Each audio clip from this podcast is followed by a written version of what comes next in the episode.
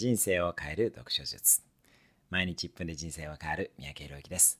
人生を変える読書術を8つお届けします。1速読術よりまずは読書時間の確保。2ワンブックワンアクションで1冊読んだら行動する。3古典そして長く売れている本を読む。43冊同時に読む。自分の分野のビジネス書多分野のビジネス書や専門書小説の3つです。小説は心を豊かにしてくれます。5. 紙の本と電子書籍は併用して構いません。電子書籍は学習効率が3割落ちることは覚悟の上です。6. つまらなければ途中でやめていい。7. 本は折る、書き込む。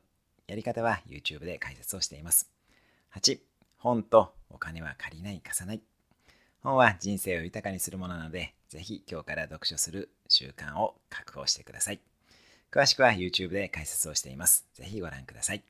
それではまた、毎日1分で人生は変わる三宅宏之でした。